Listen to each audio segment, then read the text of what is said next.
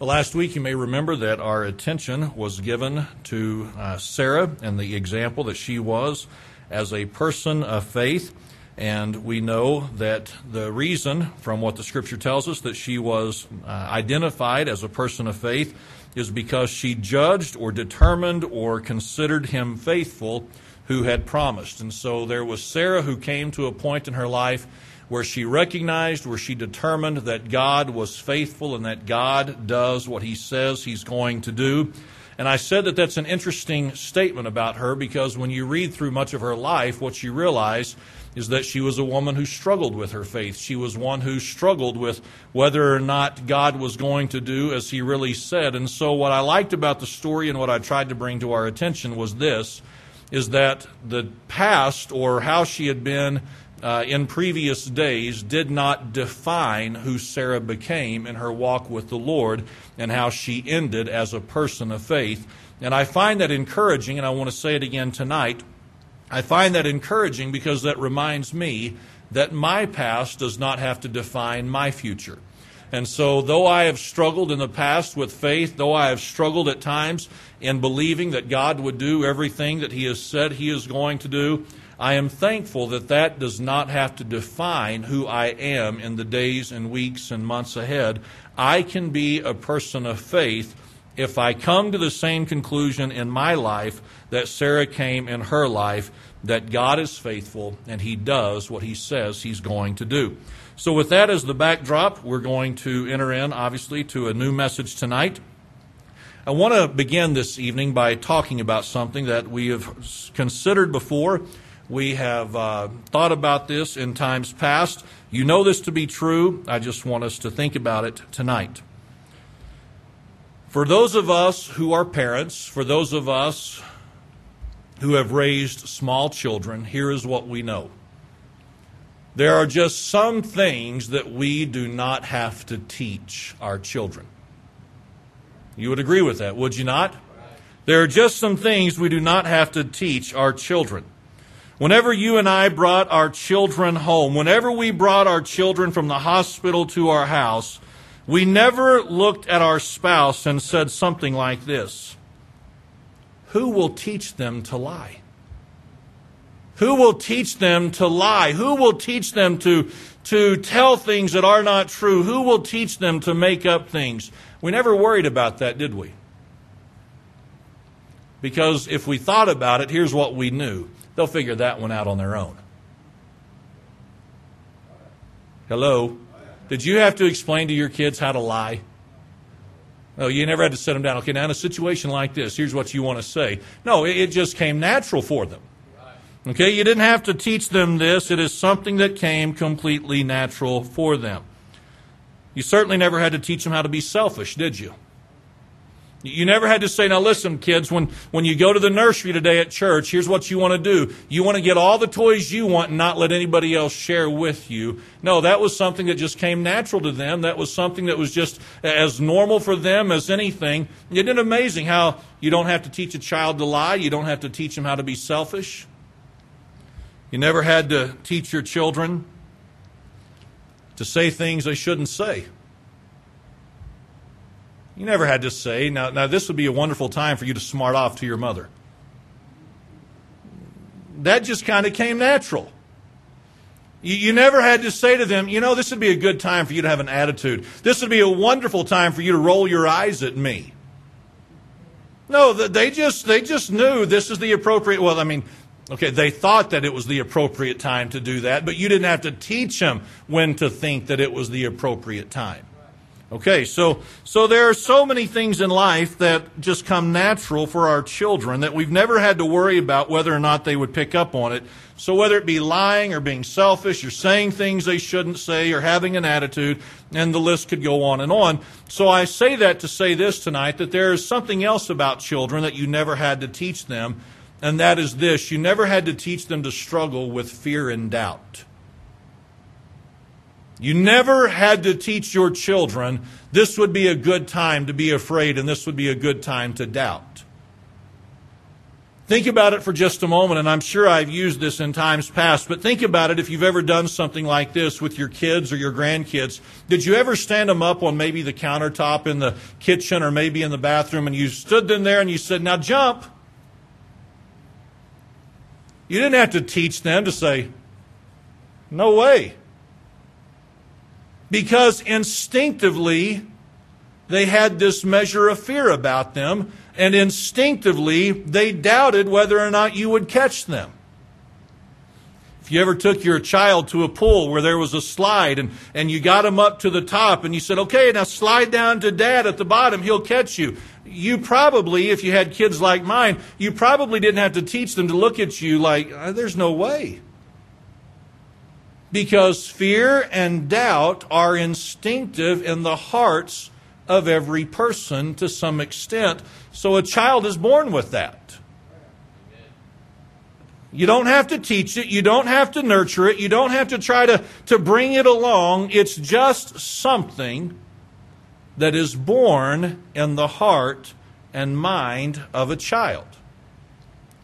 So, that being said, what has to happen with the child over the course of time as it relates to their doubt and their fear? Well, this is what has to happen. They have to develop some trust and some confidence, don't they? You all act like you've never raised any kids. Could you at least like nod or something? I mean, when you're dealing with your kids, have you ever had to develop some trust and some confidence in them towards you? Of course, okay? So at some point you almost had to push them off the countertop to prove to them you would catch them. At some point, somebody at the top of the slide had to push them down to prove to them that when they got to the bottom of the slide, you would catch them and that they weren't going to go under, they weren't going to drown. You had to develop with them some trust and some confidence. But again, if your situation's anything like mine, then here's what you know that once you've got that doubt and fear taken care of and you have established that trust, you can ask almost anything of them, and they're just silly enough to do it. I know I've said this in times past, but I remember when Nathan was little, we were living over at the trailer house, and I would stand him on top of the counter in the kitchen, and I would say, jump. And there was a point where he was like, I'm not jumping. Mom, do I have to jump? And, uh, you know, he was only like 10 or 11. I'm not sure what he was. I'm just kidding. He was he is like two, two and a half, something like that. Okay, so I mean, he would look at Susie somewhat distressed, like I, I don't want to do this. But then once I had established some trust and some confidence with him, this is how the routine would normally go. He'd say, "Scoot back." So I'd scoot back a little bit, and he'd say, "Further." Okay, and he'd say, "Scoot back more, Dad." And then there's the point where I'd say, "No, dummy, I can't move that quick." Now, what's my point? My point is this there was fear and there was doubt. I didn't have to teach him to have those things, it just came natural. But once I established some confidence or established some credibility with him that gave him some confidence, he would do almost anything I told him to do. And that's how it works with children and their parents, is it not? It's how it ought to work. It would be a terrible thing if we said, hey, kid, jump, and then we didn't catch him. We would expect them to not trust us after that. So, all that in mind, look in Genesis chapter 22. We're just going to read these verses and then we're going to jump over to Hebrews 11. In Genesis chapter 22, verse number 21, the attention is obviously on Abraham, and that's what we'll be looking at tonight when we get to Hebrews 11. In Genesis 22, it says this And it came to pass after these things that God did tempt or test or try Abraham, and said unto him, Abraham, and he said, Behold, here am I, or here I am.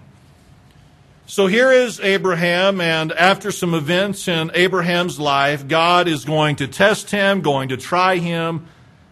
And he said, Behold, here I am. And he, that being God, said, Take now thy son, thine only son, Isaac. Notice what it says next, whom thou lovest, and get thee into the land of Moriah, and offer him there for a burnt offering upon one of the mountains which I will tell thee of. So the command is fairly simple, is it not? The command is fairly uh, clear.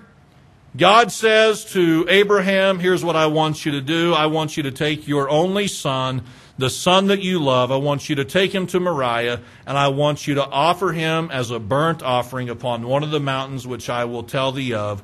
And notice what it says next in verse number three. It says, And Abraham rose up early in the morning and saddled his ass and took two of his young men with him and Isaac his son and clave the wood for burnt offerings and rose up and went unto the place of which God had told him. So God says to Abraham, I want you to take your son, your only son, the son that you love. I want you to travel to Moriah, this place that, that I want you to go to. And when you reach the mountain that I will show you or which I will tell thee of, I want you to go and I want you to there offer up your son as a sacrifice unto me. And in verse number three, he rose up early in the morning and he began to do, he began to go, he began to set out on what he had been commanded to do. Now, this evening, I want to just mention a couple of things, okay? And we'll get to Hebrews 11 in just a moment. There is no way that I, as a pastor or as a person in general, could ever explain to you in a way that would satisfy you or that would satisfy myself why God chose to test Abraham in this manner. I simply don't understand it. Why would God ever suggest or recommend such a thing other than to see how much Abraham feared or honored or reverenced the Lord? The scripture does give that indication. But as it says in verse number two, it says Isaac was his only son and that Abraham loved him. I want us to think about this. As you read through the story in Genesis, here's what you find. You find that Isaac was old enough to help carry the burden of the wood that would be used in the offering. So Isaiah, or not Isaiah, but, but Isaac is not just a small child right now. He's probably at least a teenager. Some assume or suspect that he was maybe in his 20s. But here's what I want us to think about Abraham has not only had the joy of becoming a father to Isaac, he has had the joy of developing a relationship with him over several years. And I think any honest parent would have to admit that while there is an immediate bond with your children as soon as they are born, while there is an instant measure of love with your child as soon as they are born, I think every one of us would say this that the older our children get, the more we love them and the more that we're attached to them, and obviously the more affection that we have for them. It should be that way. And so I look at my kids and I think, okay, I mean, first of all, again, I could never understand why God would seek to test Abraham in a manner like that. So I can't imagine what that must have been like. But I certainly cannot imagine what it would be like at this stage of life with teenagers, what it would be like to say, kids, we're going. And for one of the kids to say, well, where's the offering? And for me to have to know in the back of my mind that unless God intervenes, you are the offering. I can't grasp it. I can't explain it. But that's what God required of Abraham. Now turn over real quick, if you would, to Hebrews chapter 11.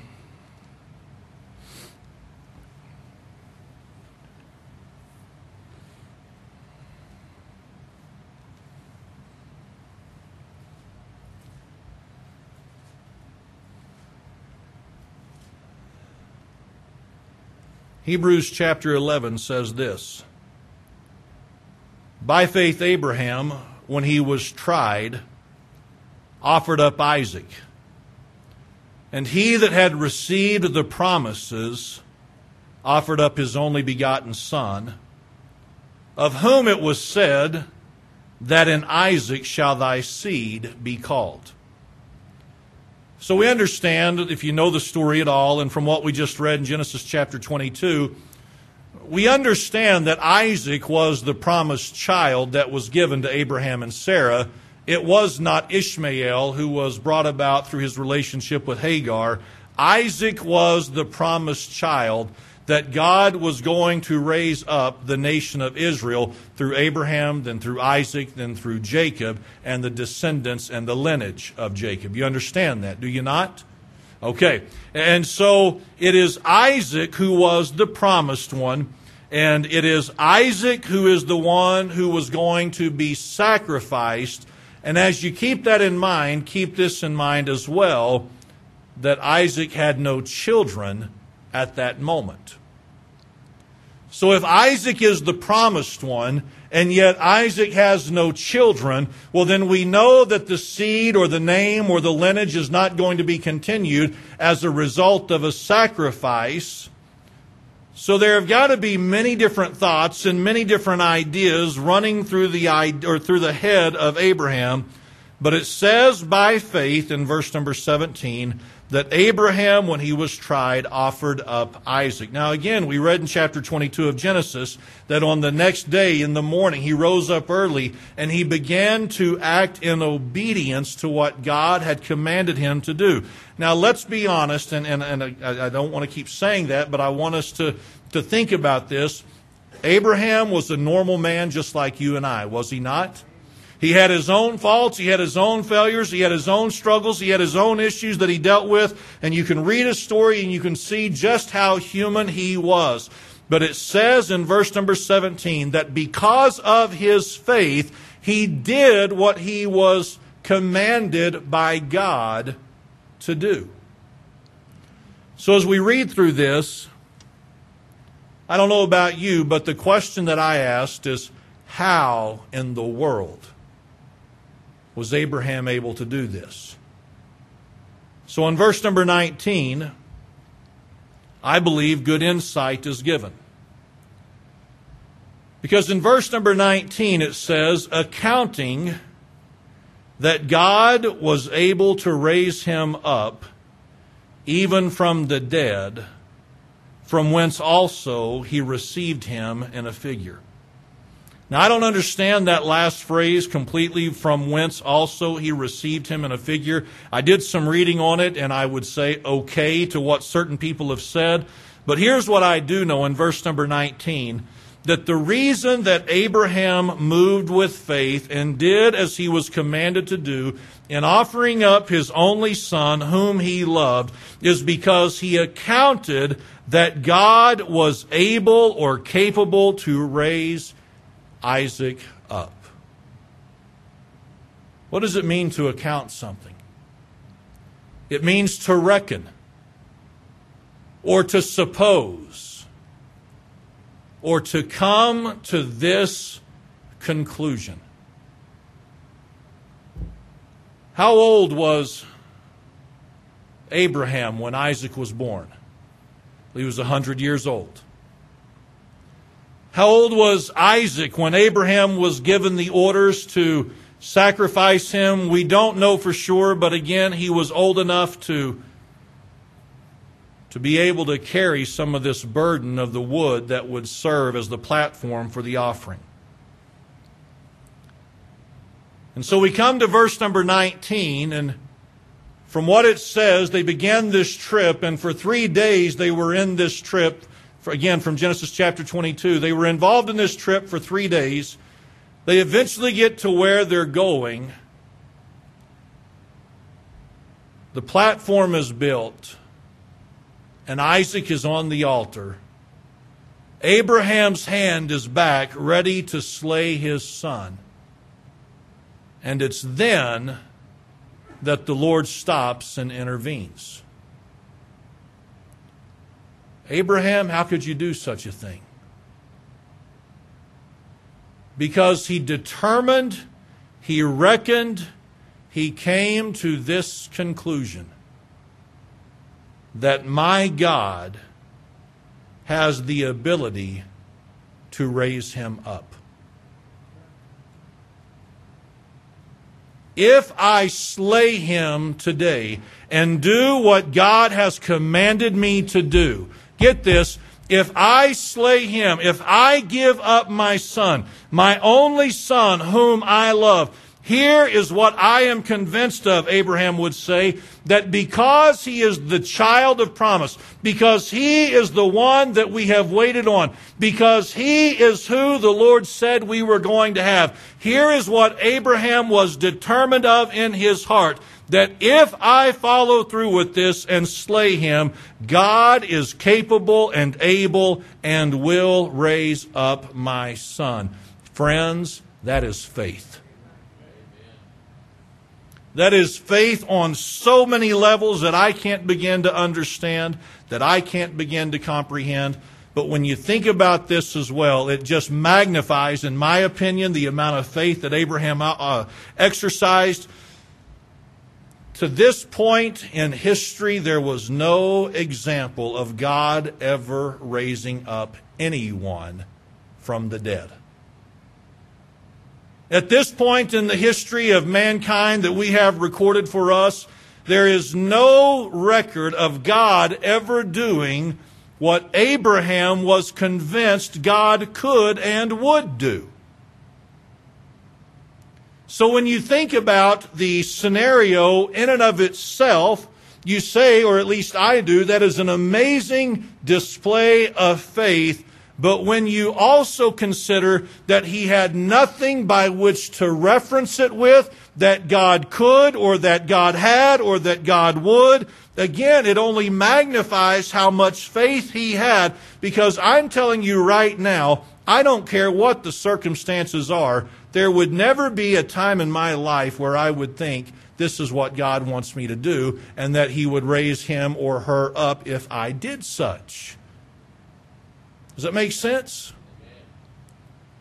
I just, I, I don't have that much faith.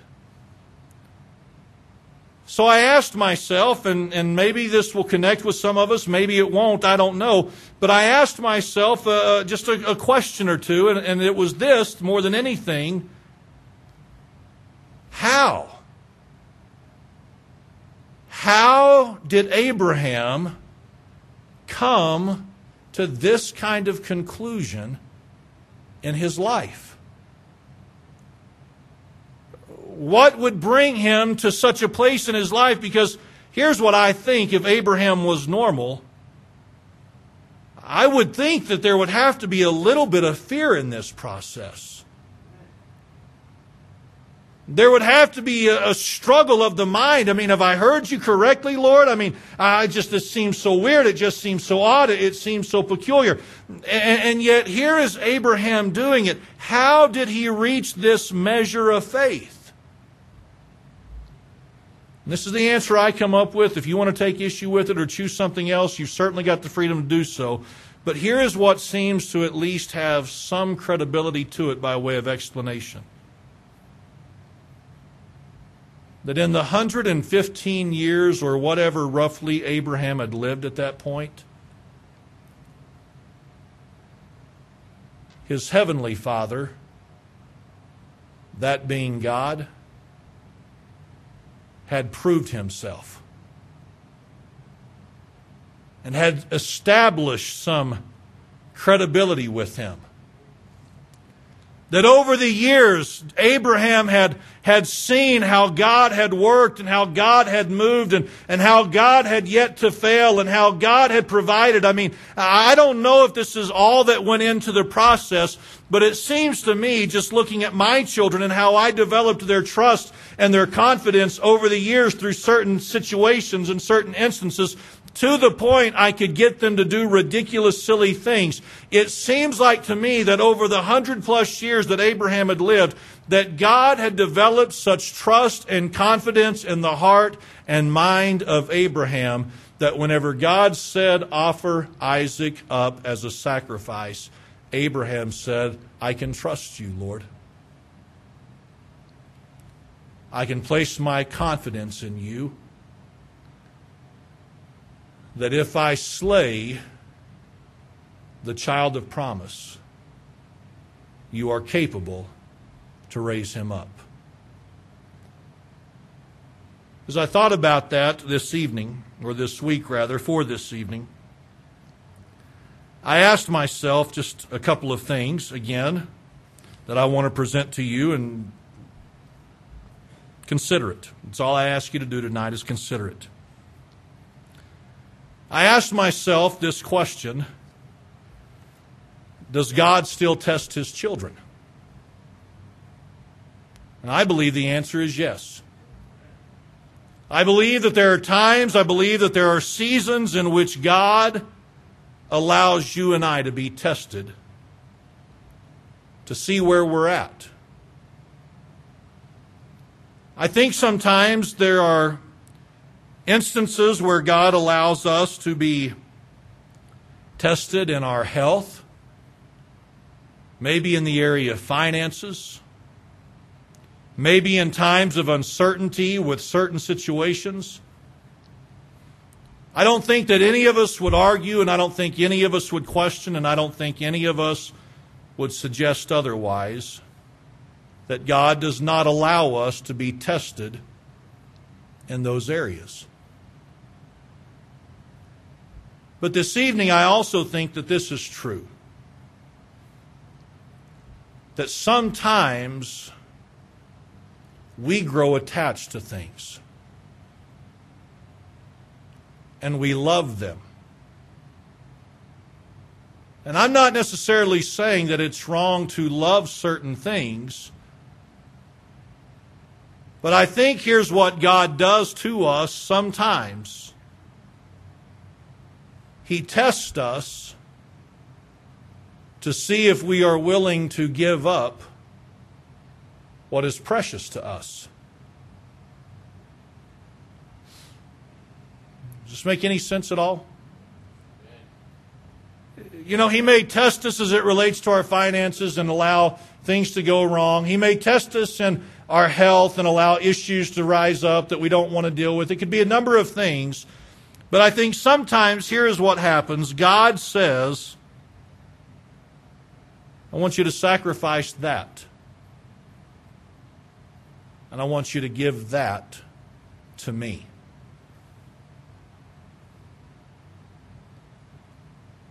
And whenever I look at my life, you know what I have to admit? I struggle because of doubts and because of fears and because of so many other sin issues in my life.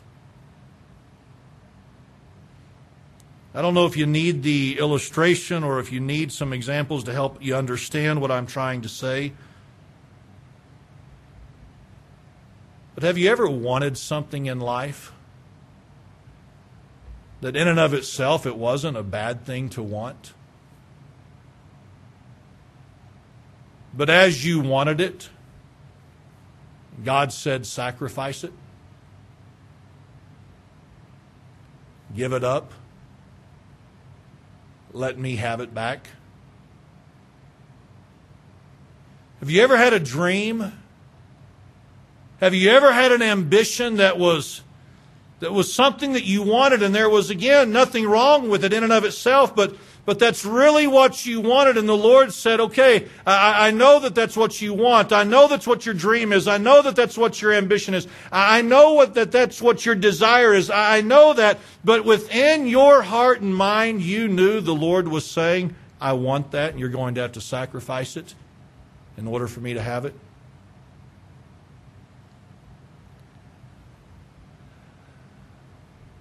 If it's ever happened to you, here's what you know. That can be a tough battle of the will sometimes.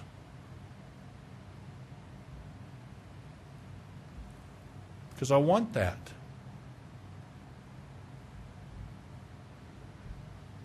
God, this is what I've waited for all my life. God, this is what I've been working toward. I mean, God, up to this point, this is what I, I mean, this, God, this is what I want. I'm testing you.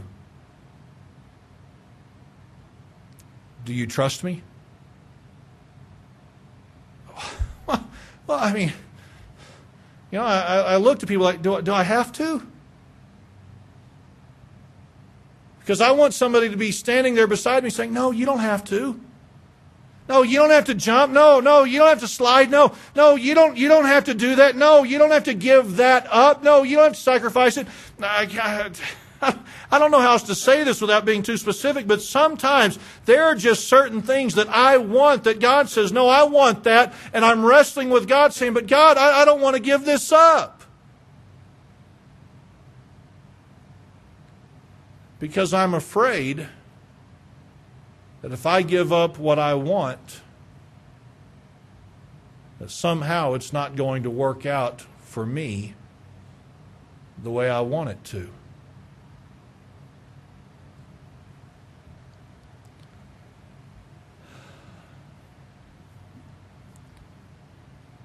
There have been times, kind of like this morning's message, there have been times that God has said to me, not in audible words, obviously, but He said to me, Hey, I, I want more of your resources. You know, that which I've already given you, I want it back. But God, See, I've already got this account set up to where, you know, Lord, we've already earmarked this. You know, we, we've already got this designated to take our resources and get this. Yeah, I want that, Kyle. Babe, do you think I'm crazy? Babe, do you, do you think that that's really what the Lord wants? Babe, do you? And, and I hate it when she says something like this. I don't know. That's between you and him. Because here's what I wanted to say. I wanted to say, no, I, I, don't think that's really what is supposed to happen. No, I don't think that's really what you're supposed to do. Can I just be honest with you? There are times that when God says, I want some of your resources, there are times that I'm saying, I just, I don't know. I'm struggling with this. I'm wrestling with it. It's our wants, or for me at least, it's the wants, it's the dreams, it's ambitions, it's desires, it's resources, it's time. I've got right here in my notes. Though not anything at all like what Abraham experienced. I've got my children written down. Because, see, I have certain dreams and ambitions for my children. I have certain things that I want to see them accomplish. I have certain things that, that I want to see them do. And there are certain things that Susie and I have, have been mindful of as we've been raising our children. There are just certain things that, that we want out of our children. And, and, and I don't know if you've ever wrestled with this as your kids got older or if you're wrestling with it now with smaller kids at the house. But there are just times that there are certain thoughts that pass through my mind of things that God may want to do with my kids. And there are times that I just say to myself, but Lord, that's not what I want for them.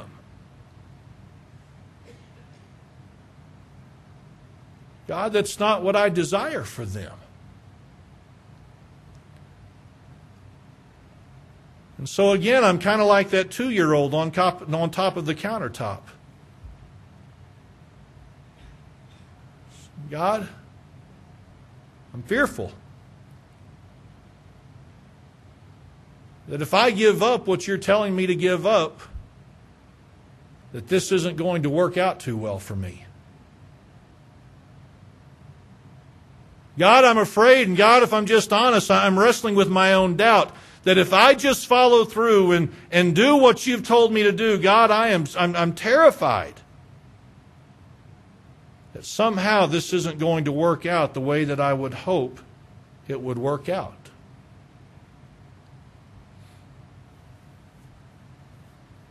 I'd much rather sometimes him test me with finances or health or some situation than for him to say to me, Kyle, give this up. Because I've got a pretty tight grip on these things that mean something to me. Are we connecting with this at all tonight? And you know what I struggle to, to realize sometimes? That the God that Abraham knew was capable of raising his son up. Here's what I struggle with I struggle to believe that I can leap, that I can jump, that I can do whatever He tells me to do. And God is going to catch me every time. He will do exactly in that situation what needs to be done. And I struggle to remember that not one time has he ever failed one of his children any time they have been obedient to do what he tells them to do.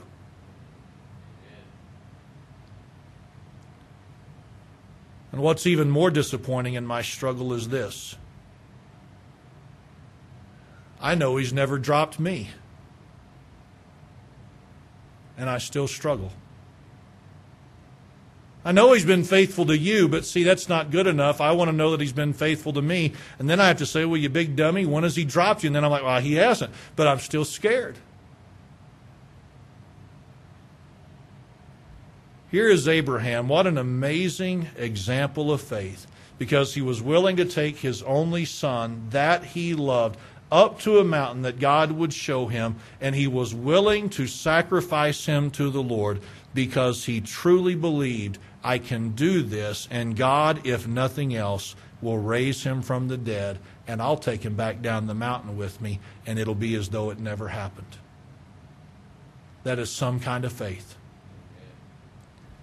And if you and I want that kind of faith where we are able to give up anything the Lord says, I want you to give up, then we have got to keep it fresh on our minds. And we have got to keep it in the forefront of our minds that anything He asks us to give up, God will take care of, God will provide, and God will meet by way of need.